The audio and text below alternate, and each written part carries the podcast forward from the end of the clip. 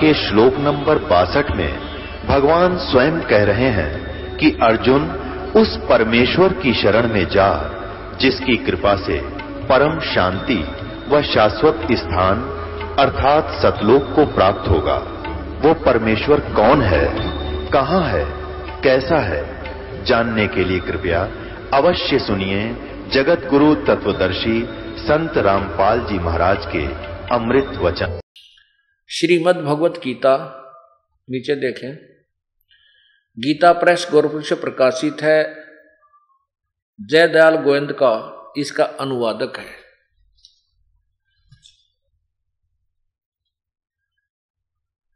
श्रीमद भगवत गीता पद छेद अवन्य अन्वय, साधारण भाषा टीका सहित गीता प्रेस गोरखपुर से प्रकाशित है। यहाँ देखिए।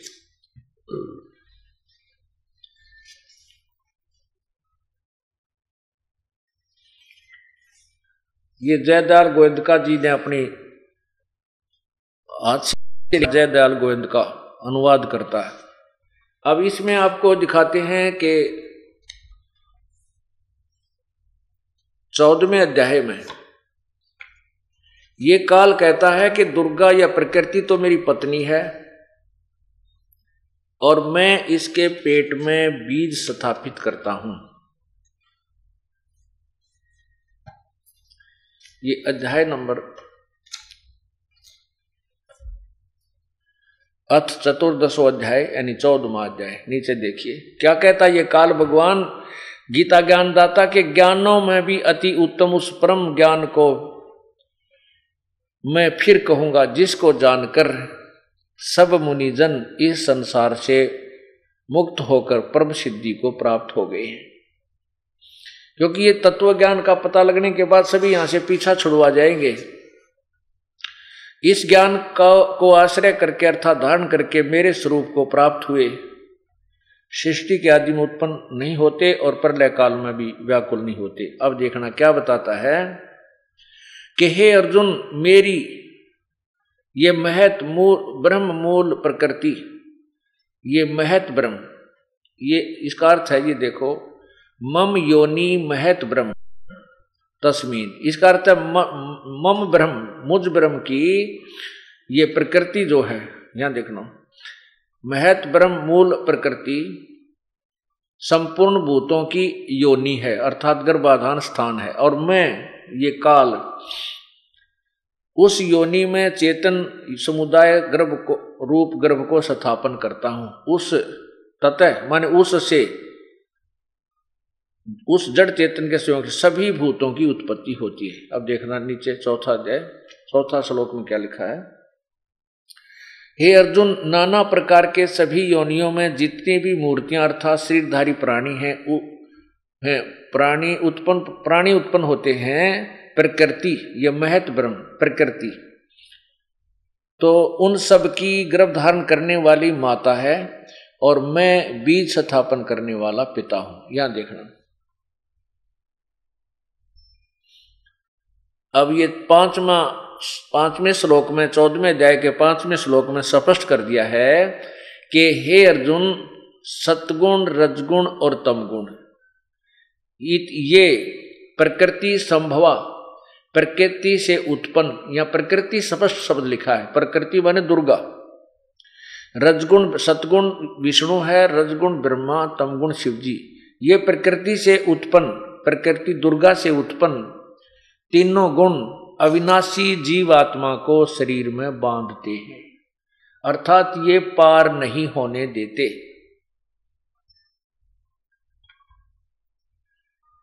अब आपके समक्ष ये क्लियर हो गया, ये स्पष्ट हो गया है कि रजगुण ब्रह्मा जी, सतगुण विष्णु, तमगुण शिव जी और इनकी उत्पत्ति दुर्गा और काल से हुई है।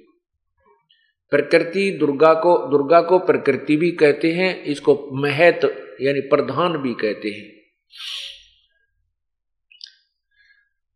अब गीता ज्ञान दाता भगवान इन ब्रह्मा विष्णु महेश से भी भिन्न है, और गीता के अंदर, गीता ज्ञान दाता ने किसी अन्य परमात्मा के विषय में भी जानकारी दे रखी है। वो पूर्ण परमात्मा के विषय में भी बताया है। उस पूर्ण परमात्मा की भक्ति विधि और तत्व ज्ञान को समझने के लिए तत्वदर्शी संतों की खोज करने की राय दी है, सलाह दी है। इससे सिद्ध है कि गीता ज्ञान दाता भी कंप्लीट नॉलेज नहीं रखता। इसको भी संपूर्ण ज्ञान नहीं है, उन्होंने भी ऑप्शन छोड़ दिया है कि उस परम पिता, उस उस परम जीव उस परमात्मा की, पूर्ण ब्रह्म की, परम अक्षर ब्रह्म की। यदि तूने प्राप्ति करनी है तो किसी तत्वदर्शी संत की खोज करो। और तत्वदर्शी संत कैसे होंगे? तत्वदर्शी संत की पहचान बताई है कि वह तत्वदर्शी संत कैसा होगा। पंद्रहवें अध्याय के प्रथम श्लोक में ही बताया है कि वो तत्वदर्शी संत कैसा होगा, वो कैसा ज्ञान देता है। तो उसको आप तत्वदर्शी संत समझना। अब एक झलक आपको फिर दिखाते हैं, क्योंकि ये एक ऐसा छुपा हुआ ज्ञान है कि अभी तक अपने समक्ष नहीं आया। और जो दंत कथा लोकवेद हमने सुना था, उसको जब से जन्म हुआ है, उसी समय से हम किसी न किसी से, कोई संत से या एक दूसरे से वो सुनते आ रहे थे तो वो पुराना रंग हमारे अंदर इतना जमा हो चुका है उसको उतारने के लिए बार बार ये सत्संग रूपी रेगमार मारना पड़ेगा और तब ये ज्ञान, यथार्थ ज्ञान अपने अंदर समाएगा। अब आपने ये तो पढ़ लिया गीता जी में कि तीनों गुणों की भक्ति, रजगुण ब्रह्मा, सतगुण विष्णु तम गुण शिव जी। ये इनकी भक्ति मूर्ख लोग करते हैं। एक बार फिर देख लीजिए, क्योंकि एक ऐसी ऐसा ज्ञान है एक बार इंसान इस सत्संग को कहीं पर सुन रहा होगा तो एकदम झटका सा लगेगा कि संत कैसे कह रहा है ब्रह्मा विष्णु महेश? कहाँ लिखा है ऐसा कि उनको पूजा को, मनाही की है? फिर देखिए श्री मद भगवत गीता और गीता प्रेस गोरखपुर से प्रकाशित। ये सातवा अध्याय। ये सातवा अध्याय। नीचे देखिए, अध्याय श्लोक नंबर बारह से ये वाला। इसमें लिखा कि और भी जो, और भी जो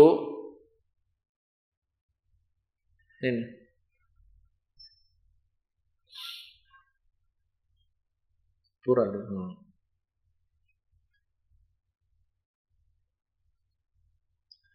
और ये है बारहवा, सातवें अध्याय का बारहवा श्लोक आपको पढ़कर सुना रहे हैं। और भी जो सतगुण से सतगुण से, यानी सतगुण विष्णु जी से उत्पन्न होने वाले भाव हैं और जो रजगुण से तथा तमोगुण से।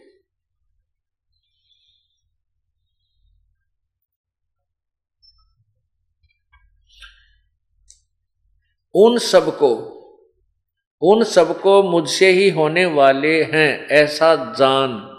परंतु वास्तव में मैं उनमें और वे मुझमें नहीं हैं। अब स्पष्ट हो गया कि तीनों गुणों, रजगुण, ब्रह्मा सतगुण विष्णु, तमगुण शिव जी से जो भी हो रहा है, उसका मुख्य कारण ये गीता ज्ञान दाता काल है, ब्रह्म है। लेकिन वो उनसे भिन्न है। आपने शिव महापुराण में पढ़ा, रुद्र संहिता में, उसमें स्पष्ट लिखा है कि ये तीनों रजगुण ब्रह्मा विष्णु महेश तीनों देवताओं में गुण हैं, लेकिन वो शिव यानी काल सदा शिव रूपी, काल रूपी ब्रह्म इनसे भिन्न है, वो गुणातीत है। तो ये भी स्पष्ट कर रहा है कि मैं इनमें नहीं हूँ और ये मुझमें नहीं है। अब चौदह में, तेरह में आप देखिएगा कि इन, क्या कह रहा गीता ज्ञान दाता कि इन तीनों गुणों की भक्ति में ये जीव उलझा रहता है। अध्याय सात। और नीचे देखिएगा, श्लोक तेरह में, गुणों के कार्य रूप, सात्विक, राजस और तामस, इन तीनों प्रकार के भावों से यह सारा संसार, अर्थात प्राणी समुदाय मोहित हो रहा है इन तीनों गुणों से परे मुझ अविनाशी को नहीं जानता। इन तीनों गुणों से परे अर्थात इनसे अलग। अब ती, ती, तीन गुण याद रखना अब इसमें त्रिगुण में ही माया आवेगी यहाँ त्रिगुण इसी की व्याख्या है। क्योंकि वह दैवी अलौकिक अर्थात अति त्रिगुणमयी मेरी माया ये त्रिगुणमयी मेरी माया बड़ी दुस्तर है। खतरनाक है। और जो पुरुष मुझ को निरंतर भजते हैं, वे इस माया का उल्लंघन कर कर जाते हैं, अर्थात संसार से तर जाते हैं। गीता ज्ञान दाता कहता है कि जो ब्रह्मा, विष्णु, महेश, रजगुण, ब्रह्मा, सदगुण, विष्णु, तमगुण शिव जी से ऊपर मुझे भजते हैं तो इनसे ऊपर उठ जाते हैं। ये इन बाधक कम बनते हैं, नीचे देखना। अब पंद्रहवें श्लोक में स्पष्ट कर दिया है कि इस माया के द्वारा अर्थात ब्रह्मा, विष्णु, महेश के ही ऊपर आश्रित। इनसे मिलने वाले लाभ के ऊपर जिनका ज्ञान हरा जा चुका है, माया के द्वारा जिनका ज्ञान हरा जा चुका है, असुर स्वभाव को धारण किए हुए मनुष्यों में नीच, ओए दूषित करण करने वाले मूड लोग मुझको नहीं भजते।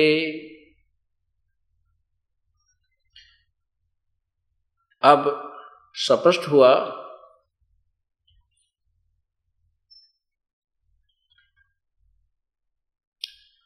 अब स्पष्ट हुआ कि तीनों गुण, रजगुण, ब्रह्मा सतगुण विष्णु, तमगुण शिव जी की साधना करने वालों को मूर्ख बताया है।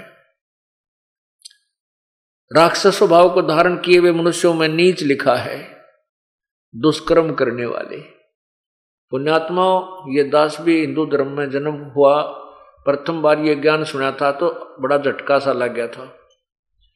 और आँखों देख कर इन प्रमाणों को भी ये स्वीकार्य नहीं हो रहा था कि ब्रह्मा, विष्णु, महेश से ऊपर कोई शक्ति है। और इनकी पूजा नहीं करनी चाहिए। इनको इष्ट रूप में पूजा, पूजन नहीं बताया, बाकी अनादरणीय अनादरणीय नहीं है। अभी आपको क्लियर करेंगे कुछ देर में। अब इसका थोड़ा सा संक्षिप्त वर्णन किया जाएगा।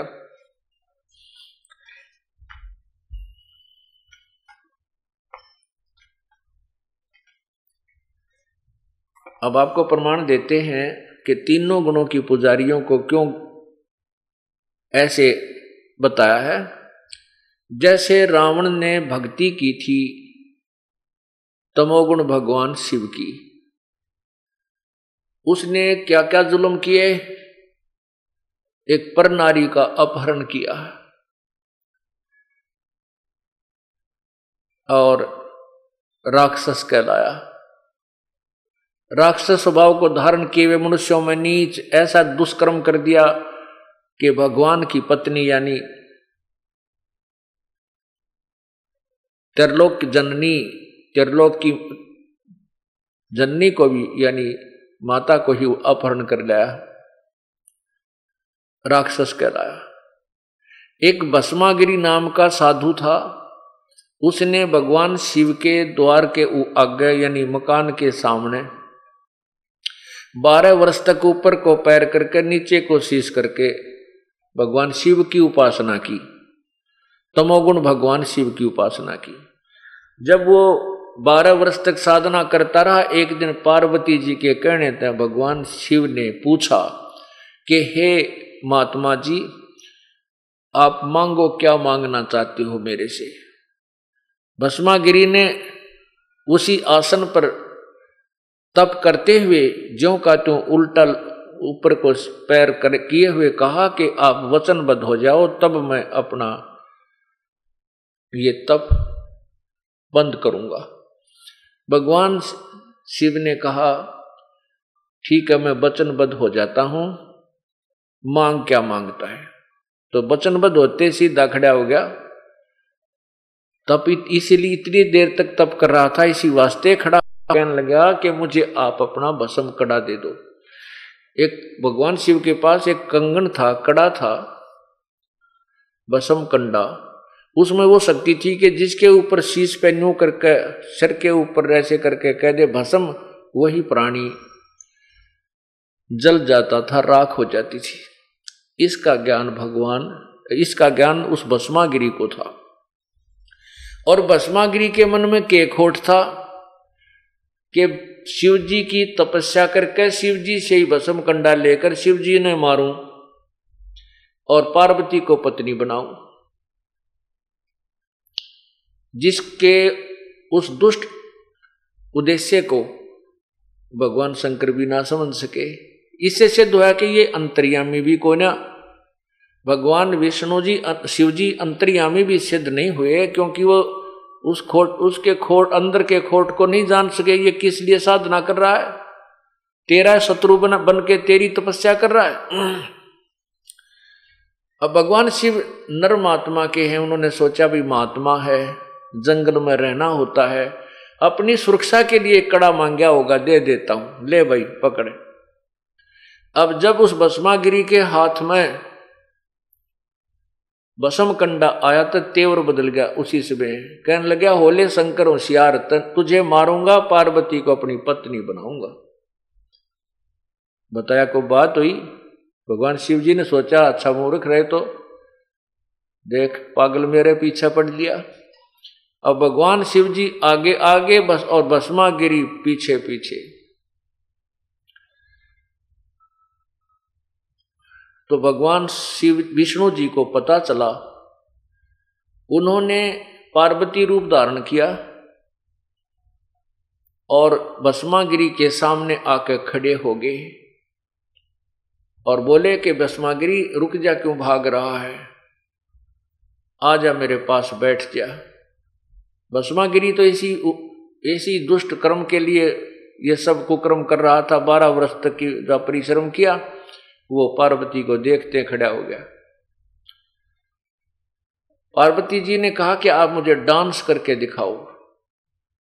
अब भस्मागिरी बोला, मैं तब करनिया आदमी और मुझे डांस वांस करना कुछ नहीं आता। पार्वती रूप में भगवान विष्णु जी कहने लगे, मैं तुझे डांस करना सिखाती हूँ। इस हाथ को ऐसे कर, इस हाथ को ऐसे कर, इसको ऐसे कर, इस पैर को ऐसे कर। वो करेगा मूर्ख? उसकी उसकी तो बकवाद में ध्यान था। कहने लगे, इस इस हाथ को ऊपर ला। जब नो इस सिर पर आ लिया ना, वो कड़ाई वाला हाथ तो भगवान ने कह दिया, भसम। वो भस्मा गिरी भस्म हो गया।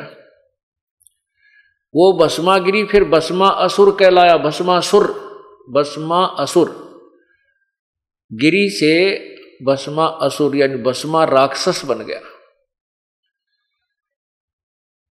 फिर भगवान विष्णु ने दौड़े जा रहे शंकर के सामने प्रकट होकर कहा कि भोलेनाथ रुक जा। विष्णु जी, भगवान शंकर बोले, विष्णु, भाग ले भाग ले। वो ऐसे ऐसे उसने भस्मागिरी ने मेरे से भस्म कंडा प्राप्त कर लिया है, वो फूक देगा, भाग ले। तो भगवान विष्णु ने कहा कि ये देख तेरा भसम कंडा मैं ले आया हूँ और उसको भसम कर दिया है। तो कहने का भाव यह है कि तमोगुण की उपासना करने वाले राक्षस स्वभाव को धारण किए हुए मनुष्यों में नीच दुष्कर्म करने वाले ये मूर्ख सिद्ध हो गए। तमोगुण के उपासक तो ऐसे अब ब्रह्मा का रजोगुण का उपासक श्री विष्णु जी के साथ हरनिक्षिपु ने द्वेष लगा लिया और ब्रह्मा जी की उपासना की। ब्रह्मा जी की साधना करके सिद्धि प्राप्त कर ली। सिद्धि प्राप्त करके फिर अपने आप भगवान बन बैठा। अपने ही पुत्र का शत्रु बन गया। कि मेरी भक्ति करो, विष्णु भगवान की पूजा मत करो। राक्षस कहलाया, कुत्ते वाली मौत मरिया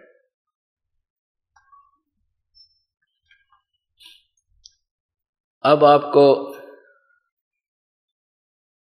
एक उदाहरण और देते हैं। एक समय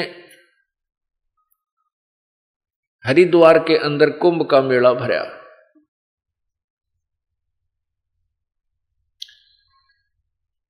कुंभ का मेला भरता है, उसमें स्नान करने के लिए सभी ऋषिजन, ये महात्मा, गिरी, पुरी, नाथ, कनपाड़े, नाग्य, वैष्णो ये सब जाते हैं।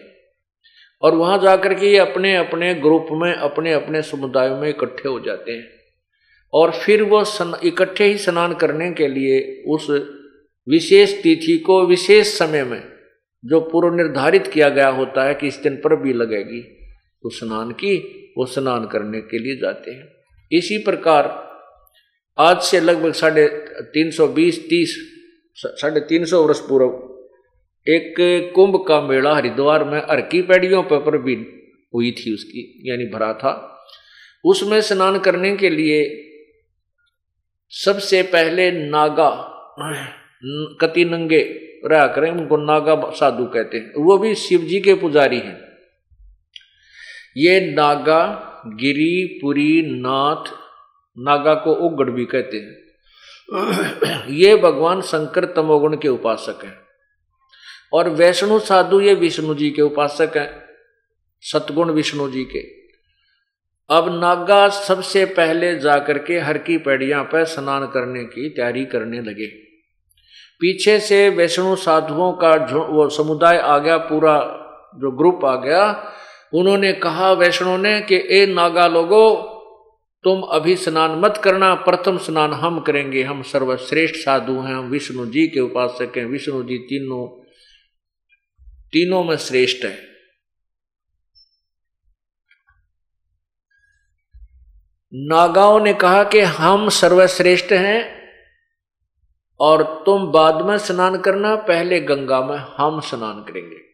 विष्णु साधु बोले, तुम कहाँ के श्रेष्ठ हो, कहाँ के तुम उत्तम हो?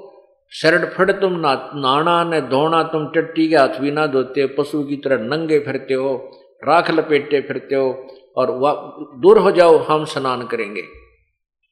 हम वैष्णव साधु हैं, हम सर्वश्रेष्ठ हैं। अब उधर से नागा और उधर से विष्णु के उपासक, सतोगुण के उपासक, वैष्णु आपस में उलझ गए। अब स्नान करना पर बीता गए भूल, तलवार निकाल ली, त्रिशूल निकाल लिए और मुक्कम मुक्का, वो उसका मारे पच्चीस हज़ार नागा और वैष्णु, यानी तमोगुण शिव जी के उपासक और सतोगुण विष्णु के उपासक। पच्चीस हज़ार वो साधु कटका मर गए कतलेआम हो गया, उस गंगा के पानी में लाशा लाश तरह सब सौतर रहे थे। लाल पानी हो गया उस गंगा जी का। पच्चीस हज़ार आदमी उत्तरा गजब हुई अब ये विचार करना पुण्यात्माओं इस तत्व ज्ञान से हमें समझ में आएगा ये कहानी क्या है, हम क्या कर रहे हैं, क्या करना चाहिए था।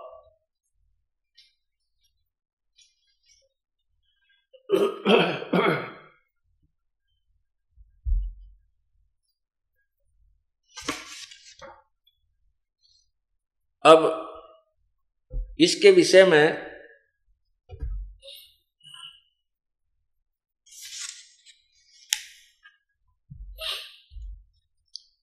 क्या बताया है?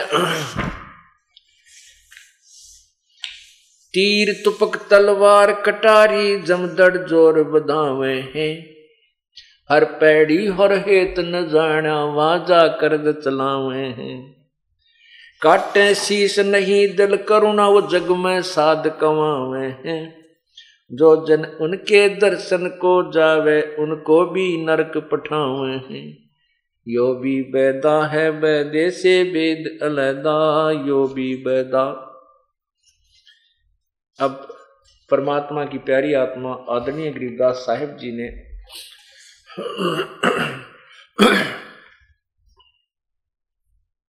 कबीर परमेश्वर से तत्व ज्ञान प्राप्त करके फिर उसका आगे विश्लेषण किया है। उसमें आपको हम सुनाते हैं।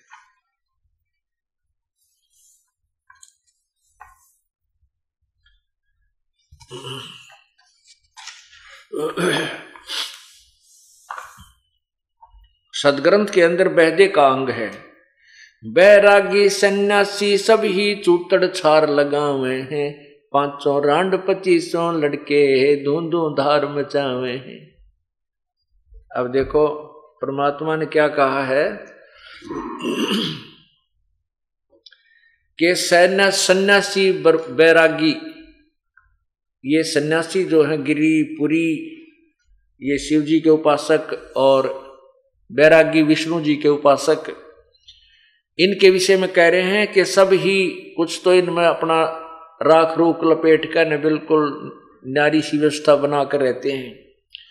और इनमें पाँचों रांड पच्चीसों लड़के, पाँच काम, क्रोध, मोह, लोभ, अहंकार रूपी नारी।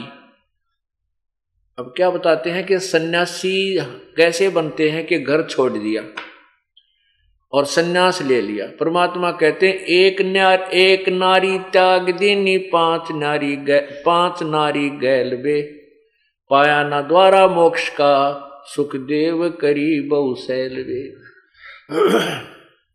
एक स्त्री को छोड़ देने मात्र से आप बैरागी सन्यासी नहीं बन जाते। तो यहाँ कहते हैं पाँच नारी काम क्रोध मोह लोभ अहंकार इनको त्याग द वैरागी होगा। और फिर पच्चीस इसकी प्रकृति है इनकी। पाँच तत्व पाँच पाँच इन, इनके जो आगे विभाग हैं तो उसके बारे में कहते हैं पाँचों रांड पाँचों रांड पच्चीसों लड़के ये काम क्रोध मोह लोभ अहंकार और साथ में शब्द सप्रस, रूप, रस, गंध आदि।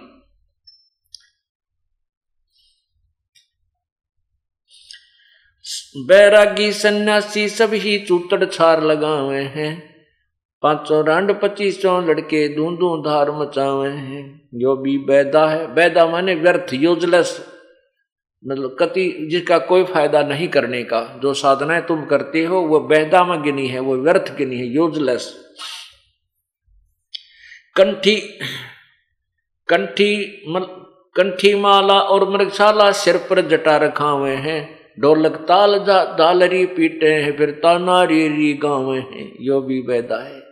ये भी व्यर्थ की बकवाद है ये भक्ति मार्ग नहीं है।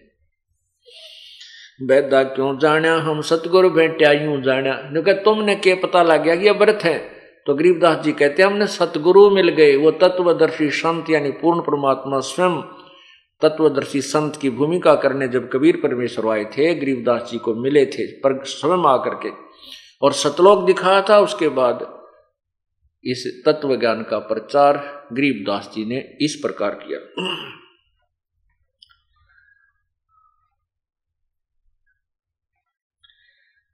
करवा और कोपीन लिए जो बनखंड गुफा बनावे हैं।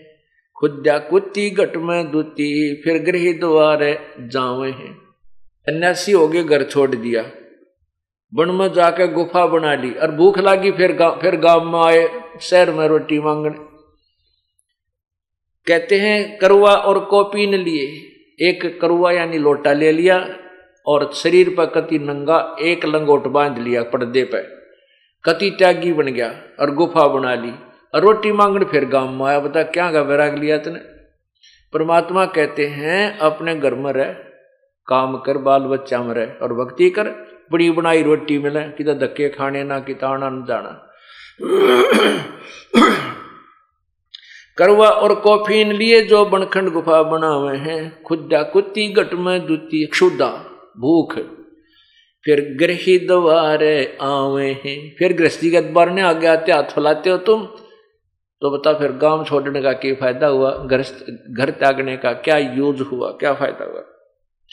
खाकी और निर्वाणी नागा, ये नागे महात्मा, सिद्ध जमात चना हुए हैं।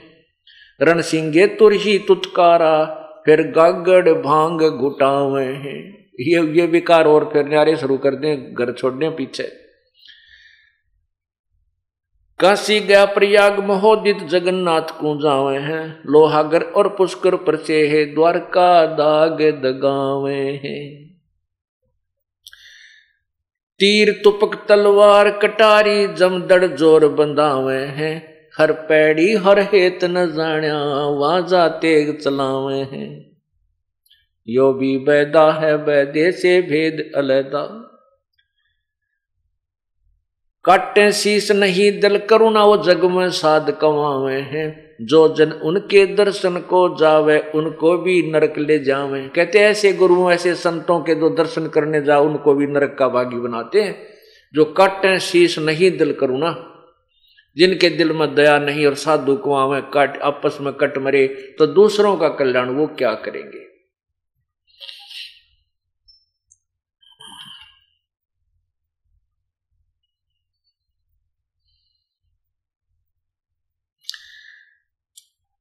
सन्यासी शंकर को भूले बम्ब महादे झावे हैं। काकड़ भाँग तमाखू पीवे, बकरे काट तड़ावे हैं। सन्यासी शंकर को भूले वो बम्ब महादे जावे हैं। आपने देखा होगा कि भगवान शिव के उपासक जब कावड़ लाते हैं, वो ना तो शंकर भगवान कवें वो इन क्या हैं ओ बोले और लड़कियाँ और बहनों को कहेंगे ए बोली आगे नोले यानी आप पर तो बोले बन रहे हैं आप पर बोड़ी बन गए भगवान की वो इज़्ज़त कर रहे हैं या बेजती या भी समझ में ना आती और फिर क्या बोलते आते हैं बम बम बम बम ये कोई प्रभु का नाम नहीं है तो कहते सन्यासी शंकर को बोले बम्ब महादेव धाम हैं परमात्मा को बम्ब बम्ब करके वो याद करते उस शंकर जी के यथार्थ नाम से भी परिचित नहीं है। वो यथार्थ नाम भी ये दास आपको बताएगा जिससे भगवान शिव का लाभ आपको प्राप्त होगा।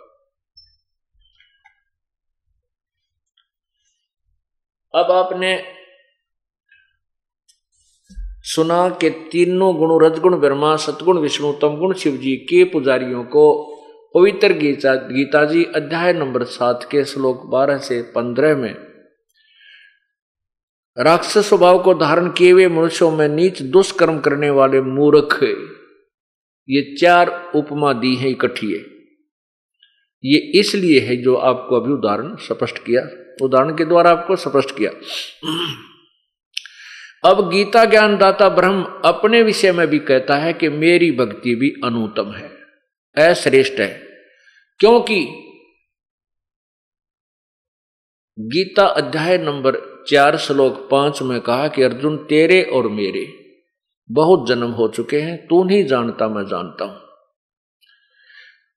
अब जन्म और मृत्यु होती रहेगी तो जीव सुखी नहीं है।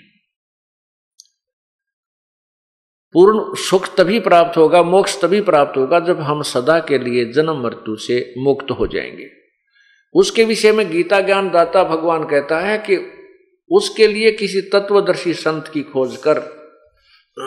अब आपको दिखाते हैं सातवें अध्याय के अठारहवें श्लोक में अपने विषय में कहा है कि मेरी भक्ति भी अनुतम है। ये देखिएगा पवित्र गीता जी।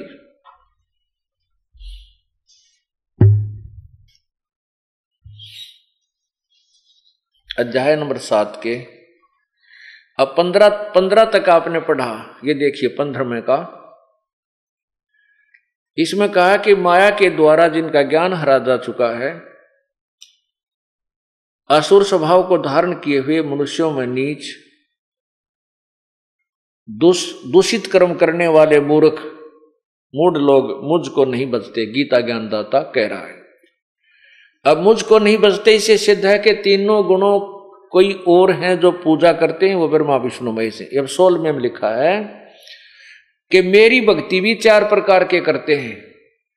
हे भारतवंशुम श्रेष्ठ अर्जुन, उत्तम कर्म करने वाले अर्थार्थी, आरत, जिज्ञासु और ज्ञानी, इस ऐसे चार प्रकार के भजन मुझको भज भगत जन मुझको भजते हैं। क्या बताते हैं कि मेरी साधना भी अब तो कह रहे हैं कि मेरी भक्ति नहीं करते, ये अन्य देवताओं की पूजा करते हैं। और मेरी भक्ति भी चार प्रकार के करते हैं, अर्थार्थी। अर्थार्थी माने जो धन गणा, ज़्यादा धन वृद्धि के लिए, यानी अपने कारोबार में बरकत करने के लिए। वेदों के, मंत्रों के आधार पर अनुष्ठान करते हैं धार्मिक अनुष्ठान। वो अन्य उपासना नहीं करते। अन्य उनकी जैसे ओम जय जगदीश रे, स्वामी जय जगदीश रे, जय गणेश जय गणेश देवा कहते, इस तरह की पुस्तकों पर विश्वास वो नहीं करते, वो केवल वेदों पर विश्वास करते हैं। और वेदों के मंत्रों के आधार पर ही वे धार्मिक अनुष्ठान किया करते हैं, वो अर्थार्थी। और फिर आरथ, संकट निवारण के लिए भी वेदों के ही मंत्रों का यानी श्लोकों के उच्चारण उन अनुष्ठानों के आधार पर करते हैं। और तीसरा जिज्ञासु।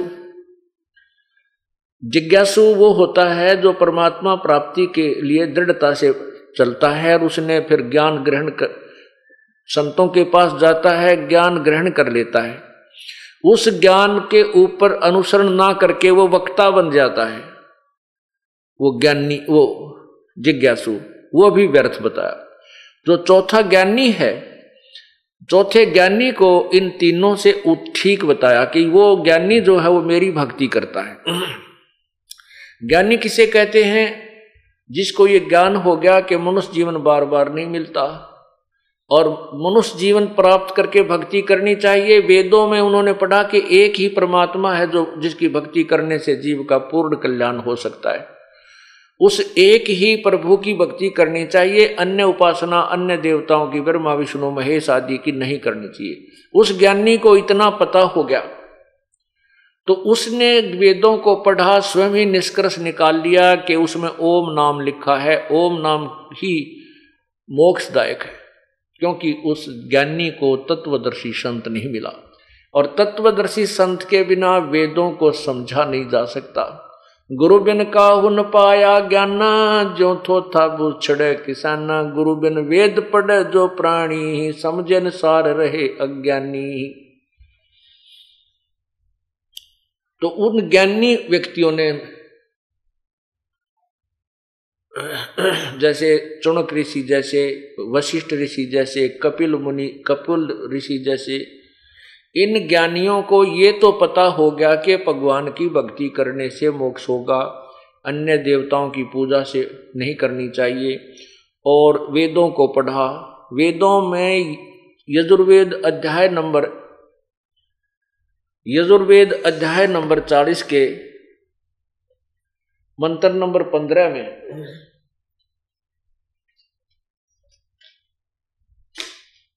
लिखा है कि ओम नाम की भक्ति कर। मेरा ओम नाम है।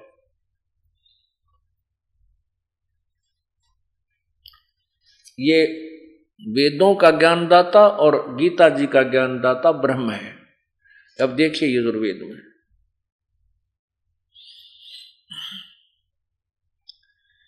यजुर्वेद, इसमें चालीसवें अध्याय के पंद्रहवें श्लोक में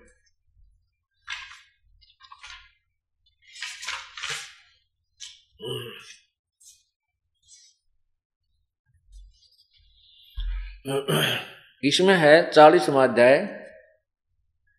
यजुर्वेद भाषा भाष्यम चतवालीसो अध्याय, यानी चालीसवा अध्याय। नीचे देखो यहाँ पर।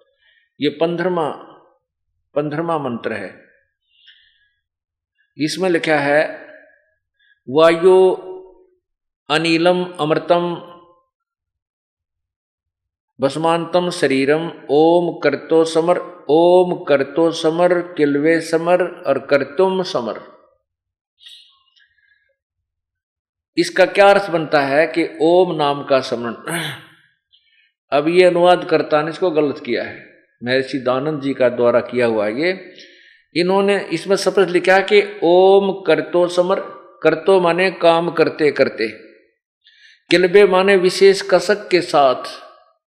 और कर्तुम अपना वास्तविक कर्तव्य जानकर, मनुष्य जीवन का मूल कर्तव्य जानकर, ओम नाम का सिमरण कर। इसका सीधा अर्थ बनता है। वायो, वायोर अनिलम अमृतम इदम बसमांतम शरीरम। इसका क्या अर्थ बनता है कि जब शरीर छोड़कर जागा, जब तेरे शरीर का अंत होगा, तेरा शरीर नष्ट होगा, उस समय तक भक्ति करते रहना और तेरा जो ये पाँच तत्व ये अं-, अंदर सूक्ष्म शरीर है वो अमर हो जाएगा अर्थात उसमें कुछ शक्ति प्राप्त हो जाएगी। अब इसमें क्या अनुवाद किया है कि हे कर्म करने वाले जीव तू शरीर छूटते समय ओम इस नाम वाच्य ईश्वर को इस नाम वाच्य ओम का जाप नहीं इस नाम वाच्य ईश्वर को स्मरण कर। अपने सामर्थ्य के लिए पर परमात्मा और अपने स्वरूप का स्मरण कर, अपने किए का स्मरण कर। इस संसार का धनजादि रूप, वायु कारण रूप, वायु को कारण रूप, वायु अविनाशी कारण को धारण करता, इसके अनंतर यह नष्ट होने वाला सुखादि का आश्रय शरीर अंत में भस्म होने वाला होता है ऐसा जान। इसका सीधा सा अर्थ है, देखो, फिर समझदार आदमी हो, ओम करतो समर किलवे समर करतुम समर। ओम नाम का जाप काम करते करते सिमरण करो कलबे माने विशेष कसक के साथ सिमरण कर और करतुम अपना मूल कर्तव्य जानकर सिमरण कर सीधा से अर्थ है, इसमें कोई गोलमोल की बात है, कोई ना। अब ये तो गीता ज्ञान वेद ज्ञान दाता अपने लिए कह रहा है। अब इसमें सत्तरवें श्लोक में दो भगवान, कोई और भगवान बताया है, नीचे देखो सत्तरमा इसमें लिखा है कि हे मनुष्यो, जिस ज्योति स्वरूप रक्षक मुद से अविनाशी यथार्थ कारण के आच्छादित मुख के तुल्य उत्तम अंग का प्रकाश किया जाता है, जो वह जो वह प्राण व सूर्य मंडल में पूर्ण परमात्मा है। यानी वेद ज्ञान दाता किसी और पूर्ण परमात्मा के विषय में कह रहा है। वह पर प्रोक्ष रूप, वो तो गुप्त है, प्रोक्ष रूप है। और अहम मैं खम्ब खम्ब माने स्वर्ग भी होता है, या आकाश भी अर्थ होता है। मैं आकाश में, मैं ब्रह्म, अहम ब्रह्म, ये ऊपर इसका देखना। हरमेन पात्रेण सतस्य अपहितम मुखम, ये असौ आदित्य पुरुष, स अहम, ओम खम्ब ब्रह्म। ओम अहम, मैं ओम खम्ब ब्रह्म। खम्ब माने स्वर्ग में ब्रह्म। मैं जो गीता, जो वेद ज्ञान दाता कह रहा है कि मैं ब्रह्म। और ओम नाम के जो जाप करते हैं, उसको ब्रह्म तक ले जाता, यानी स्वर्ग तक जाते हैं। और वो परमात्मा तो गुप्त है। आगे लिखा है प्रोक्ष है, सब गुण कर्म कर प्रोक्ष है मैं। मैं आकाश के तुल्य व्यापक, सब के गुण कर्म और स्वरूप करके अधिक हूँ। ओम ओम सबका रक्षक, जो मैं, उसका ओम ऐसा नाम जानू। अब इसमें क्या है?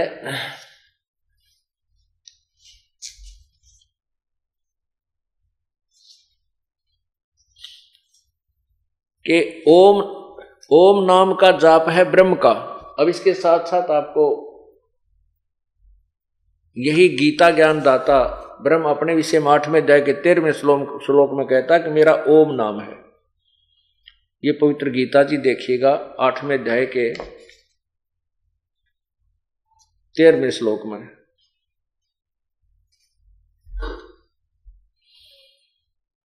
आठवें अध्याय के नीचे आइएगा, ये तेरहवा श्लोक है। ये तेरहवा। इसकी हम संस्कृत पढ़ते हैं। ओम इति एक अक्षरम ब्रह्म व्यवहारण माम अनुसमरण यह प्रयाति तजन देहम सयाति परमाम गतिम। गीता ज्ञान दाता कहता है कि अहम ओम इति एक अक्षरम ब्रह्म व्यवहार माम ब्रह्म, मुझ ब्रह्म का। ये ओम केवल यही एक अक्षर है। ओम केवल यह एक अक्षर है। व्यवहार यानी उच्चारण करके स्मरण करने का। और जो ये प्रयाति तजन देहम सयाति परमाम गतिम, जो इसकी अंतिम सांस तक, देह छूटने तक, शरीर का नष्ट होने तक इसका जाप करता है, वो मेरे वाली परम गति को प्राप्त होता है। सब यहाँ देखना, यहाँ से शुरू होता है। ये चौदह, तेरह और चौदह की इकट्ठी अनुवाद है। यहाँ ये जो ओम जो पुरुष ओम, इस एक अक्षर रूप, इसने लिखा, यहाँ ब्रह्म को यहाँ लगा दिया, रूप ब्रह्म को उच्चारण करता हुआ, और उसके अर्थ स्वरूप मुझ निर्गुण ब्रह्म, यहाँ माम ब्रह्म यहाँ आना चाहिए था। ब्रह्म का चिंतन करता हुआ शरीर को त्याग कर जाता है, वह पुरुष परम गति को प्राप्त होता है। अब ये तो बताया इसने अपने लिए। और फिर सत्रहवें अध्याय के तेईसवें श्लोक में कहा है कि उस परमात्मा के भक्ति के लिए, पूर्ण परमात्मा, पूर्ण मोक्ष के लिए पूर्ण परमात्मा की भक्ति करनी चाहिए और उसके लिए ओम तत्सत इति निर्देश है ब्रह्मण त्रिविध समर्थ है ये देखिए गीता जी।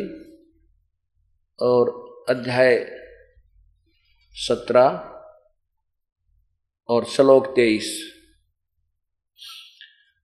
इसमें लिखा है कि ओम तत्सत इति निर्देश है ब्रह्मण त्रिविध समर्थ ब्राह्मणा, तेन वेदा च यगा च विहिता पुरा।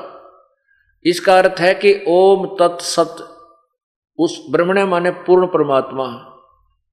पूर्ण परमात्मा, यानी सचिदानंद ब्रह्म का। यहाँ देख लें कि ओम तत् तत्सत ऐसा यह तीन प्रकार का सचिदानंद घन ब्रह्म का नाम कहा है। गीता ज्ञान दाता ब्रह्म से अलग कोई ब्रह्म है।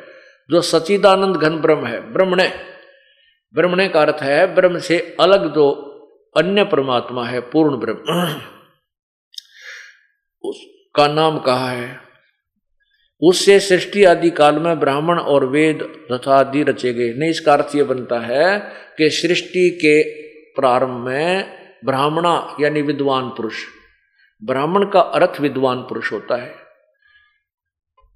तो ब्राह्मण यानी विद्वान पुरुष उसी आधार पर अपनी साधनाएँ किया करते थे। अब इसके लिए बताया कि पूर्ण परमात्मा की साधना तो तीन मंत्र के जाप से, ओम तत् सत। अब अपना तो बता दिया कि मेरा बुझ ब्रह्म का तो ओम नाम है, उसका जो अंतिम सांस तक समन करता रहेगा, मुझे प्राप्त होगा। और उस परमात्मा के पाने के तीन मंत्र का जाप है, ओम तत्सत ओम और ये तत् मिलकर के सतनाम बनता है। ये दो अक्षर का होता है। इसमें एक ओम मंत्र है, दूसरा गुप्त है, जो ये दास बताएगा, जो उपदेश लेता है। तो उस दो मंत्र के, दो अक्षर के मंत्र तय। एक सतनाम बनता है, और फिर तीसरा जो सत्य है, वो सार नाम है। फिर ये कुल मिलाकर के तीन अक्षर का ओम तत्सत एक कंप्लीट मंत्र बन जाता है। और इन किस की स्मरण करने की विधि भी तीन प्रकार की है। त्रिविध समर्थ है, तीन प्रकार से। इसका सिमरण करना होता है, ये गीता जी कह रही। अब गीता जी अध्याय नंबर चार के मंत्र चौंतीस में कहा है कि उस तत्वदर्शी संत की खोज करो, वो आपको ज्ञान देगा। अब इससे पूर्व हम ये बताना चाहेंगे कि गीता ज्ञान दाता ने अपने अपने वाली परम गति को भी अश्रेष्ठ कहा क्यों कहा है? क्योंकि गीता ज्ञान दाता कह रहा कि अर्जुन, तेरे और मेरे बहुत जन्म हो चुके हैं, तू नहीं जानता, मैं जानता हूँ। ये देखिएगा गीता जी अध्याय नंबर चतुर्थ अध्याय, नीचे देखिए। यहाँ चौथे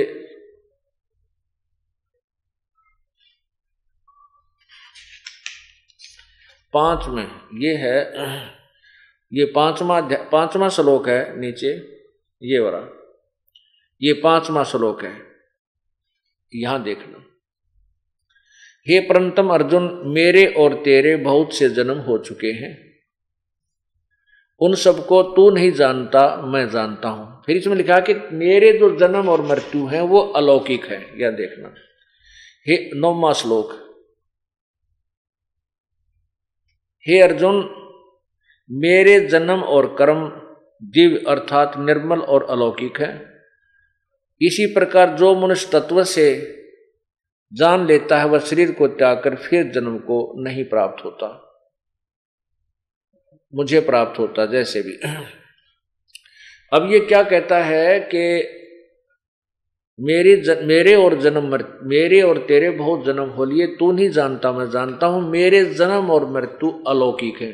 इससे सिद्ध है कि जन्म मृत्यु तो गीता ज्ञानदाता का भी होता है अविनाशी नहीं है। दसवें अध्याय के दूसरे श्लोक में आप देखिएगा स्पष्ट किया है यही काल कहता है कि अर्जुन मेरे जन्म को मेरी उत्पत्ति को ये देवता लोग नहीं जानते, क्योंकि ये मेरे से उत्पन्न हुए, स्पष्ट है। क्योंकि ब्रह्मा, विष्णु, महेश और ब्रह्मा, विष्णु, महेश के बाद फिर अन्य देवता उत्पन्न हुए। ये सभी काल से उत्पन्न हुए दुर्गा के माध्यम से इसलिए जन्म तो इसका है, लेकिन ये देवता नहीं जानते, क्योंकि ये इसके बेटे हैं, पुत्र हैं। पुत्र पिता की उत्पत्ति को नहीं बता सकते, और पिता की उत्पत्ति को तो दादा बता सकता है। क्योंकि वो उससे उत्पन्न हुआ हुआ होता है। अब देखना। श्रीमद भगवद गीता अध्याय नंबर दस और श्लोक नंबर दो। ये देखिएगा। मेरी उत्पत्ति को, लीला से प्रकट होने को, मेरे प्रभाव मान उत्पत्ति, मेरी उत्पत्ति को न देवता लोग जानते हैं, न महर्षि जन ही जानते हैं, क्योंकि मैं सब प्रकार से देवताओं का और मैं ऋषियों का आदि कारण हूँ, यानी इनकी उत्पत्ति का कारण हूँ। इससे स्पष्ट हो गया कि गीता ज्ञान दाता यानी ब्रह्म, ज्योति निरंजन का जन्म तो हुआ है, लेकिन ये देवता और महर्षि नहीं जानते, क्योंकि ये तो इस तरह उत्पन्न हुए। अब ब्रह्म की उत्पत्ति को कौन बताओगा? पूर्ण ब्रह्म, जो इस ब्रह्म का भी पिता है। उसने स्वयं आकर के चारों युगों में प्रकट होकर के, इस पूरी सृष्टि रचना को और ब्रह्म की और गीत, दुर्गा की उत्पत्ति सब जीवों की उत्पत्ति, ब्रह्मा, विष्णु, महेश के जन्म की व्याख्या निर्णायक तरीके से की। और वो इस कलयुग में भी 600 वर्ष, साढ़े पाँच सौ वर्ष पूर्व परमात्मा ने आकर के उस, इसी तत्व ज्ञान को, सदग्रंथों के जो निर्णायक ज्ञान को, सिंपल लैंग्वेज में कबीर वाणी के अंदर लिपिबद्ध करवा दिया, जो आज हमारे पास प्रमाणित है। अब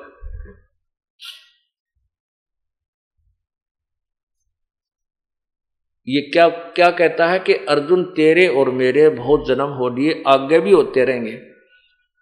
दूसरे, गीता जी अध्याय नंबर दो के श्लोक बारह में भी लिखा है कि ये सामने खड़े सैनिक, तू और मैं, पहले भी थे, आज भी हैं, आगे भी होंगे। ये मत सोचना कि हम अभी अभी हैं। इसे सिद्ध है कि गीता ज्ञानदाता भी जन्मता और मरता है।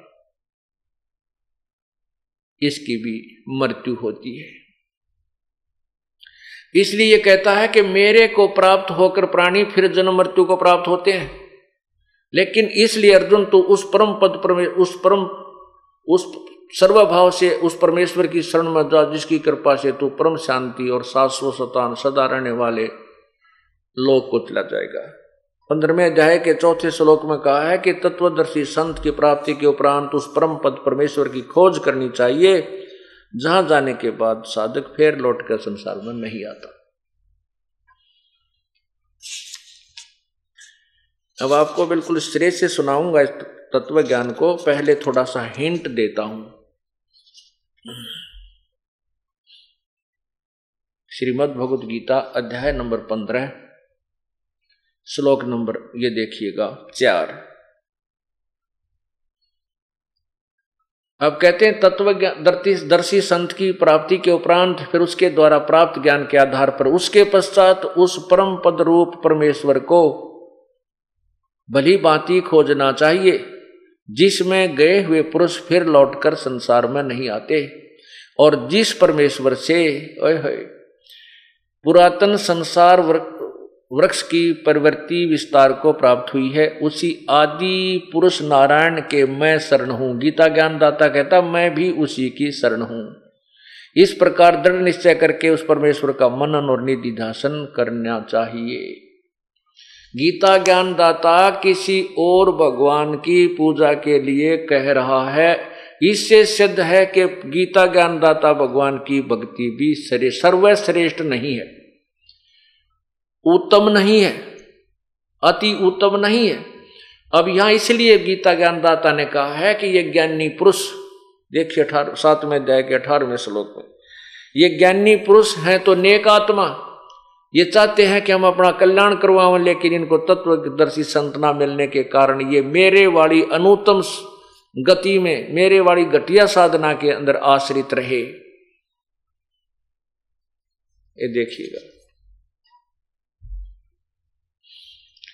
श्रीमद् भगवत गीता, अध्याय नंबर सात।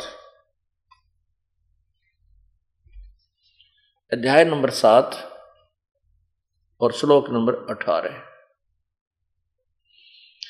इसमें लिखा है कि, उदारा सर्वे उदारा सर्वे एव एते ज्ञानी तु आत्मा एव मे मतम। मेरे विचार में, मे मतम, मेरे विचार में ये सभी ज्ञानी आत्मा उदार तो हैं और अस्थित से ही युक्त आत्मा माम एवं अनुतमाम गतिम। ये सभी की सभी भगवान को चाहने वाली आत्माएँ मेरे वाली घटिया गति में आस्थित हैं, आश्रित हैं। इसका सिद्धार्थ बनता है। ये क्या बना इन्होंने? ये सभी उदार हैं, परंतु ज्ञानी तो साक्षात मेरा स्वरूप है, ही है। मेरा मत है। ऐसा मेरा मत है, मेरा विचार है। क्योंकि वह मत गत मन बुद्धि वाला ज्ञानी भक्त, अनुतम, अनुतमाम, अति उत्तम लिख दिया। अय है अनुतमाम माने घटिया तो घटिया, अति अति अश्रेष्ठ लिखना चाहिए था अनुतमाम का अर्थ अति उत्तम कर दिया। मेरे वाली अति उत्तम गति स्वरूप मुझमें ही अच्छी तरह आश्रित है। अरे तेरा गजब हो अनुत्तम माने तो छोटे से बच्चे ने पूछ ले, वो भी अनुत्तम माने क्या बतावेगा कि घटिया, जैसे बैड बैड का अर्थ गुड नहीं हो सकता। बैड का अर्थ गुड नहीं हो सकता। अनुतम अब एकादा सिरफरा व्यक्ति क्या कहता है? जो अपने पीछे आचार्य की पदवी लगा लेता है, शास्त्री कहलाता वो कहता है कि समास के अंदर अनुतम का अर्थ होता है कि जिससे श्रेष्ठ कोई ना हो। और तेरा गजब तो अनुतीर्ण का क्या अर्थ होगा? अनुतीर्ण, उत्तीर्ण माने पास, यानी सफल, और अनुतीर्ण माने अनुतीर्ण का अर्थ होगा, यानी सब बढ़िया पास। फेल नहीं होना चाहिए। अनुतरण का अर्थ सबसे बढ़िया पास हो गया। फिर तो सफल। अच्छा अब उन्हीं की बात को लेते हैं कि समास में ये कहते हैं कि सबसे उत्तम, उसके बराबर दूसरा उत्तम ना हो, अनुत्तम। अगर हम यही मानकर चले कि यहाँ उन्होंने समास प्रयोग किया तो अभी बात नहीं फिट बैठती। क्योंकि अगर ये अनुतम का अर्थ हम यहाँ सर्वश्रेष्ठ भी मान लिया तो भी फिर गीता ज्ञानदाता अपनी भक्ति से अन्य किसके बारे में कह रहा है, उसके बारे में कह रहा है कि उसकी शरण में जाने से पूर्ण मोक्ष होगा। तो भी गीता ज्ञानदाता की भक्ति श्रेष्ठ नहीं है, क्योंकि अपनी यदि उसकी सर्वश्रेष्ठ होती तो फिर अन्य भगवान के बारे में उसको कहने की क्या ज़रूरत थी? यहाँ पर समास भी उनका फिट नहीं है, ये तुक्का भी नहीं लगता। अब यहाँ अपनी साधना, ब्रह्म साधना को अनुत्तम क्यों कहा? उसके विषय में एक उदाहरण देते हैं।